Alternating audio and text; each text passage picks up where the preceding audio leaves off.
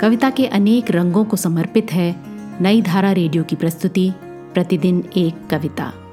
कीजिए अपने हर दिन की शुरुआत एक कविता के साथ। आज की कविता है, जमी को जादू आता है। इस कविता को लिखा गुलजार ने। सुनिए ये कविता कार्तिकेय खेतरपाल की आवाज़ में। मेरे इस बाग की मिट्टी में कुछ तो है। ये जादुई जमी है क्या? जमी को जादू आता है। अगर अमरूद बीजूं मैं तो ये अमरूद देती है। अगर जामुन की गुठली डालूं तो जामुन भी देती है। करेला तो करेला, नींबू तो नींबू। अगर मैं फूल मांगूं तो गुलाबी फूल देती है। मैं जो रंग दूँ, उसे वो रंग देती है।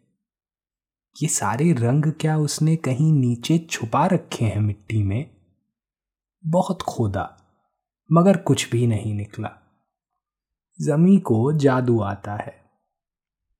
जमी को जादू आता है, बड़े करतब दिखाती है।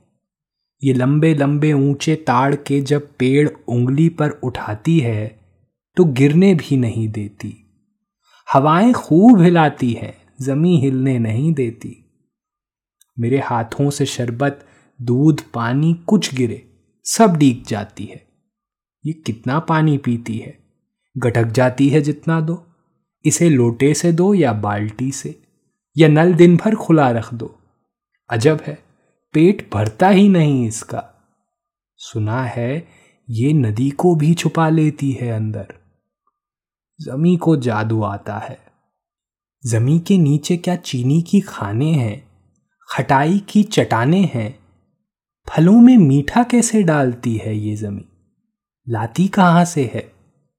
अनारों, बेरों और आमों में, सेबों में, सभी मीठों में भी मीठे अलग हैं कि पत्ते खाओ तो फीके हैं और फल मीठे लगते हैं।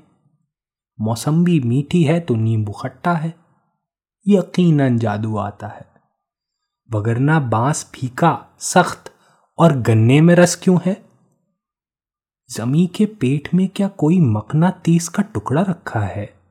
जो गिरता है, उसके पास जाता है।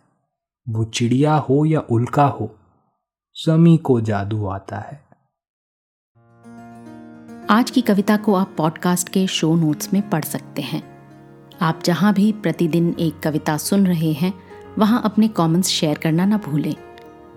अगर आप चाहते हैं कि नई धारा रेडियो की ये प्रस्तुति हर सुबह आपके व्हाट्सएप पर आ जाए तो हमें इस नंबर पर मैसेज भेजें। Seven four two eight seven seven five three seven six कल एक और कविता के साथ फिर मिलेंगे।